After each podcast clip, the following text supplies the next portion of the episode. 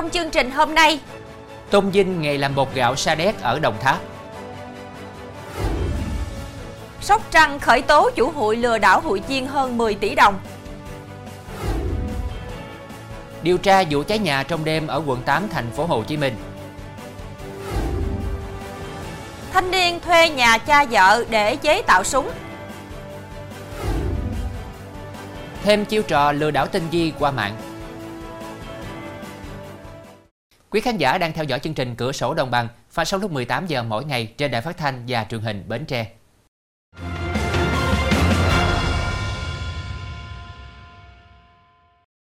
Thưa quý vị, nghề làm bột sa đéc trải qua hơn 100 năm tồn tại và phát triển.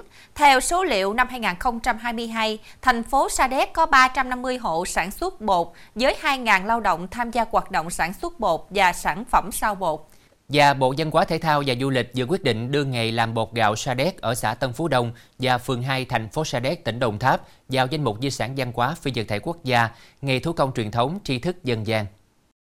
Hiện tại, địa phương đã hình thành và duy trì hoạt động hiệu quả một điểm du lịch cộng đồng tại làng nghề truyền thống sản xuất bột. Tại đây trưng bày giới thiệu quy trình sản xuất bột sa đéc qua các thời kỳ, sản phẩm sâu bột và các món ăn chế biến từ bột gạo. Đây là minh chứng cho thấy rõ nhất chất lượng sản phẩm bột gạo sa đéc đã trở thành niềm tự hào của người dân. Bởi bất kỳ du khách nào khi đến đây đều tỏ ra thích thú và ấn tượng bởi nét văn hóa ẩm thực đa dạng, phong phú, chế biến từ bột, hiểu được sự hình thành và phát triển của nghề làm bột hơn 100 năm. Thưa quý vị, qua công tác vận động của lực lượng chức năng, hôm qua, đối tượng có lệnh truy nã Vũ Hồng Hải, 41 tuổi, ngụ huyện Châu Thành, đã đến công an xã Bàn Long, huyện Châu Thành, tỉnh Tiền Giang đầu thú. Theo công an, Hải cùng vợ mở quán cà phê kích dục, lợi dụng khách không đề phòng, các đối tượng trộm cắp tài sản.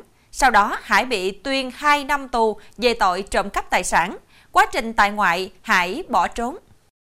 Cụ thể, vào tối 3 tháng 5 năm 2021, trong lúc massage kích dục, vợ Hải là Nguyễn Thị Tuyết Mơ, 40 tuổi, quê Đồng Tháp, cùng tiếp viên trộm khoảng 6 triệu đồng cùng điện thoại di động của khách rồi đưa cho chồng cất giấu.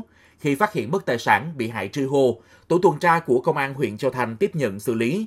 Tháng 11 năm 2021, Tòa án Nhân dân huyện Châu Thành tuyên phạt bị cáo Nguyễn Thị Tuyết Mơ và Vũ Hồng Hải 2 năm tù về tội trộm cắp tài sản. Trong quá trình tại ngoại hoãn thi hành án hình sự để chăm sóc con nhỏ, Hải đã bỏ trốn và bị cơ quan thi hành án hình sự Công an tỉnh Tiền Giang ra quyết định truy nã. Nữ chủ hụi ở Sóc Trăng này đã chiếm đoạt gần 10 tỷ đồng sử dụng vào mục đích cá nhân rồi bỏ trốn khỏi địa phương, sau đó bị lực lượng công an bắt giữ. Cơ quan Cảnh sát điều tra Công an tỉnh Sóc Trăng đã ra quyết định khởi tố bị can và bắt giam Lý Thị Mỹ Nga, 48 tuổi, ngụ thành phố Sóc Trăng, về tội lừa đảo chiếm đoạt tài sản. Theo kết quả điều tra, từ đầu năm 2020, bà Lý Thị Mỹ Nga bắt đầu tổ chức chơi hụi, mở nhiều dây hụi cho nhiều người trên địa bàn tham gia. Quá trình tổ chức, bà Nga thấy các hội viên tin tưởng, chủ quan, mất cảnh giác như tham gia chơi hụi mà không biết các hội viên chơi cùng, không trực tiếp đi khui hụi. Qua đó, nữ chủ hụi này đã thực hiện hành vi lừa dối, chiếm đoạt gần 10 tỷ đồng của các hụi viên, sử dụng vào mục đích cá nhân rồi bỏ trốn khỏi địa phương, sau đó bị lực lượng công an bắt giữ. Thưa quý vị, ông Lê Phước Nhàn, Giám đốc Văn phòng đăng ký đất đai Hậu Giang, bị cáo buộc tiếp tay cho doanh nghiệp chuyển nhượng 3.500 m2 đất mà Ủy ban nhân dân tỉnh cho thuê. Hôm qua, ông Nhàn bị công an tỉnh Hậu Giang bắt tạm giam để điều tra hành vi lợi dụng chức vụ quyền hạn trong khi thi hành công vụ. Theo hồ sơ vụ án, công ty Hà Liêm địa chỉ tại thành phố Cần Thơ trúng đấu giá quyền sử dụng đất phần đất thuộc quỹ đất còn lại tại dự án khu dân cư hai bên đường Tây Sông Hậu thành phố Vị Thanh tỉnh Hậu Giang với tổng diện tích 3.500 m2, thời hạn sử dụng 50 năm. Số tiền đấu giá là 8,5 tỷ đồng. Tuy nhiên, sau khi được giao đất và cấp giấy chứng nhận quyền sử dụng đất, công ty Hà Liêm không triển khai xây dựng trụ sở theo cam kết mà ký hợp đồng chuyển nhượng quyền sử dụng đất cho công ty Phương Nam, trụ sở tại thành phố Hồ Chí Minh với giá 9 tỷ đồng. Công an tỉnh Hậu Giang xác định việc ông Lê Phước Nhàn ký chỉnh lý cho chuyển nhượng quyền sử dụng đất trên là trái quy định của pháp luật về quản lý và sử dụng đất đai, gây hậu quả thiệt hại nghiêm trọng cho ngân sách. Thưa quý vị, bị can Nguyễn Thuận Thảo ở thị xã Bình Minh, tỉnh Vĩnh Long vừa bị công an khởi tố bắt tạm giam để điều tra hành vi giết người vào mùng năm Tết Giáp Thìn năm 2024. Theo công an, do xảy ra mâu thuẫn trong lúc đánh bài, Nguyễn Thuận Thảo đã lấy dao để giải quyết. Nạn nhân được đưa đi cấp cứu tại Bệnh viện Đa khoa Trung ương Cần Thơ, nhưng sau đó tử vong. Sáng ngày 14 tháng 2, tức mùng 5 Tết Giáp Thìn, Thảo cùng với ba người khác uống rượu, sau đó chơi đánh bài. Tuy nhiên, trong lúc đánh bài, Thảo và một người trong nhóm xảy ra mâu thuẫn, xô xát. Do bị đánh, Thảo đã dùng dao đâm đối phương. Dù đã được đưa đi cấp cứu, nhưng đến sáng ngày 15 tháng 2, nạn nhân đã tử vong. Nguyễn Thuận Thảo sau đó đã đến công an phường Cái Vồn, thị xã Bình Minh đầu thú. Hiện vụ việc đang được công an tỉnh Vĩnh Long xử lý theo quy định của pháp luật. Trong phần sau sẽ có Điều tra vụ cháy nhà trong đêm ở quận 8 thành phố Hồ Chí Minh. Thanh niên thuê nhà cha vợ để chế tạo súng.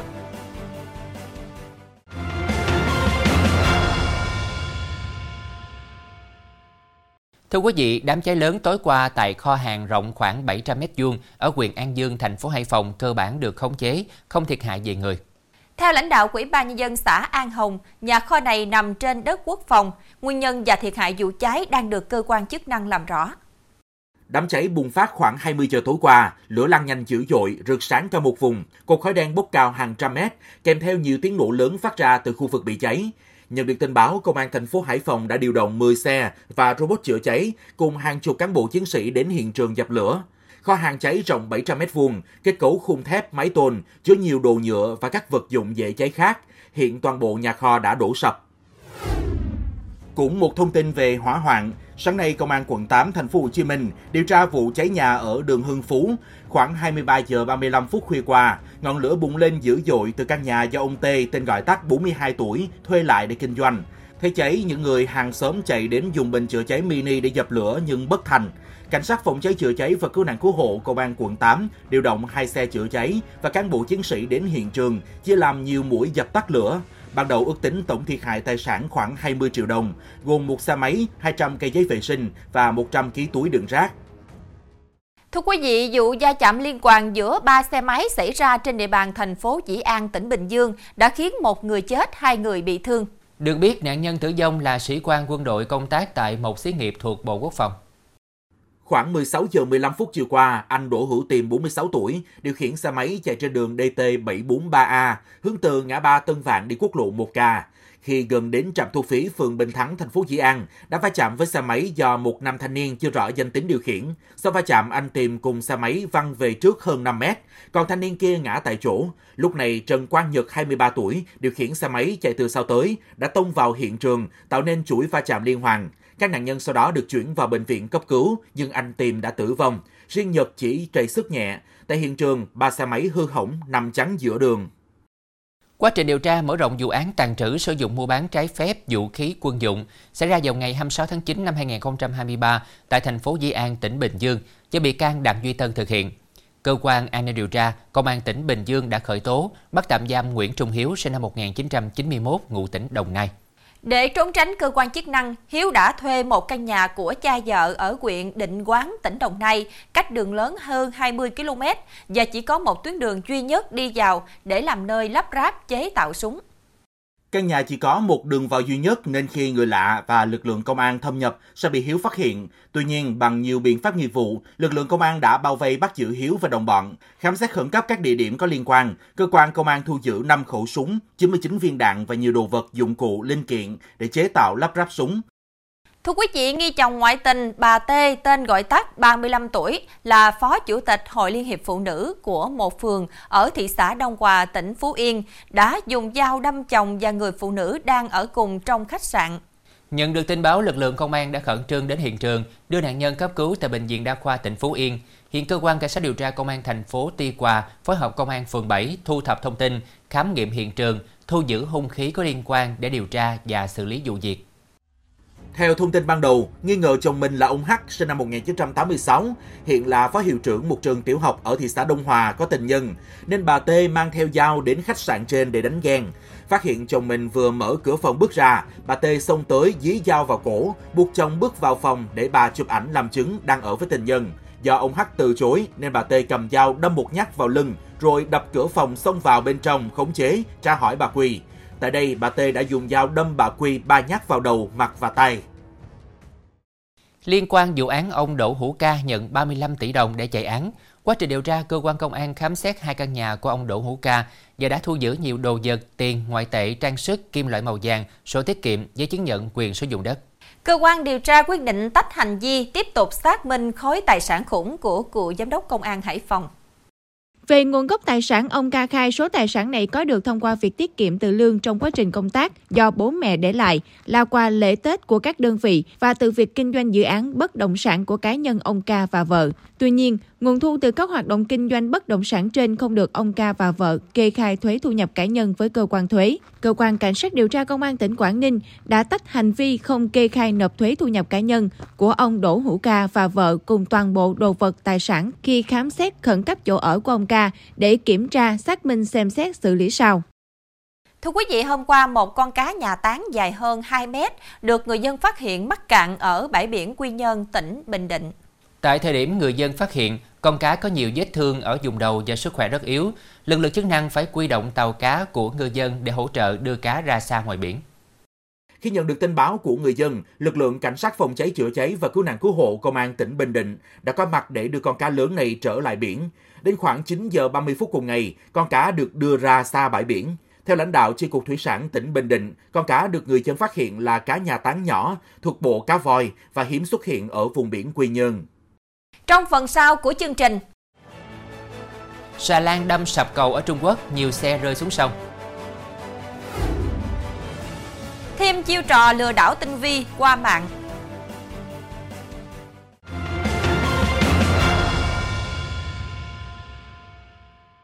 Tin thế giới, thưa quý vị, Quảng Châu, thủ phủ của tỉnh Quảng Đông, nằm gần cửa Châu Giang, là một trong những trung tâm thương mại và vận tải hàng hải nhộn nhịp nhất của Trung Quốc.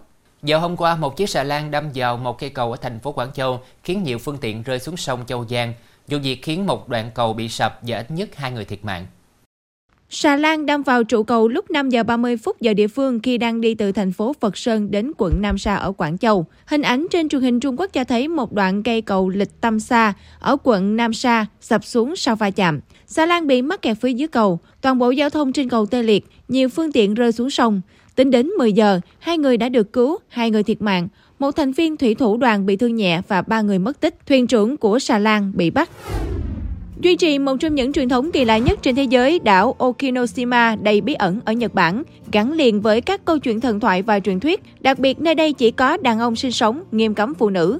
Dù thờ nữ thần biển, chỉ có 200 người đàn ông được phép lên đảo một lần mỗi năm. Trước khi tới, họ phải khỏa thân tắm biển. Hành động được cho là sẽ giúp thanh lọc tâm hồn. Không ai được lấy đi bất cứ thứ gì khỏi hòn đảo, ngay cả một cọng cỏ. Trong chuyến thăm, không ai được bàn tán về bất cứ điều gì họ nhìn thấy hoặc nghe thấy. Để chào mừng lễ hội búp bê Hina Matsuri vào tháng 3 tới, một trung tâm mua sắm ở thành phố Konosu thuộc tỉnh Saitama của Nhật Bản đã trưng bày một kim tự tháp búp bê Hina khổng lồ.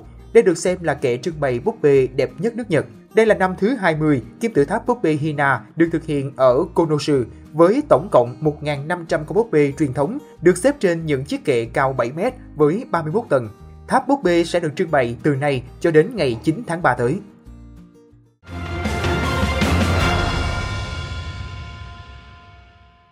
Thưa quý vị, Công an thành phố Hải Dương, tỉnh Hải Dương cho biết, đơn vị đang tạm giữ hình sự đối tượng Phạm Văn Bằng, 19 tuổi, ngụ tại huyện Tiền Hải, tỉnh Thái Bình, để điều tra về hành vi lừa đảo chiếm đoạt tài sản. Thủ đoạn lừa đảo của đối tượng này rất tinh vi, ghi nhận sau đây từ chương trình sẽ cho quý vị thêm bài học cảnh giác. Theo điều tra ban đầu, Bằng đã tạo lập nhóm gái gọi BGA Hà Nội Sài Gòn và nhóm Pháo Hoa Tết 2024 trên mạng xã hội Telegram để thực hiện hành vi lừa đảo chiếm đoạt tài sản. Sau đó, Bằng đăng hình ảnh về các cô gái có che mặt, hình ảnh về các loại pháo.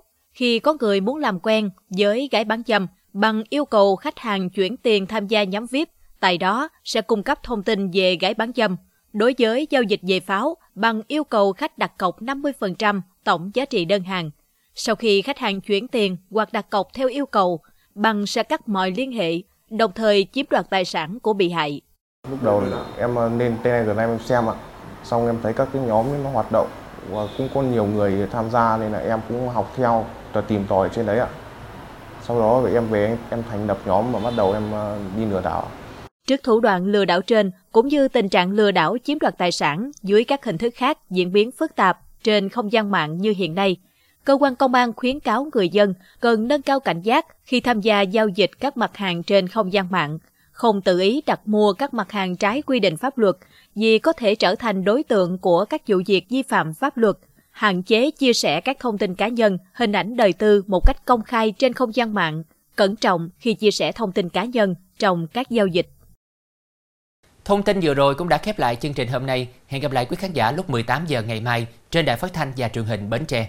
Thu Quyền Khánh Trình xin kính chào tạm biệt và kính chúc quý khán giả một buổi tối với thật nhiều điều tốt lành.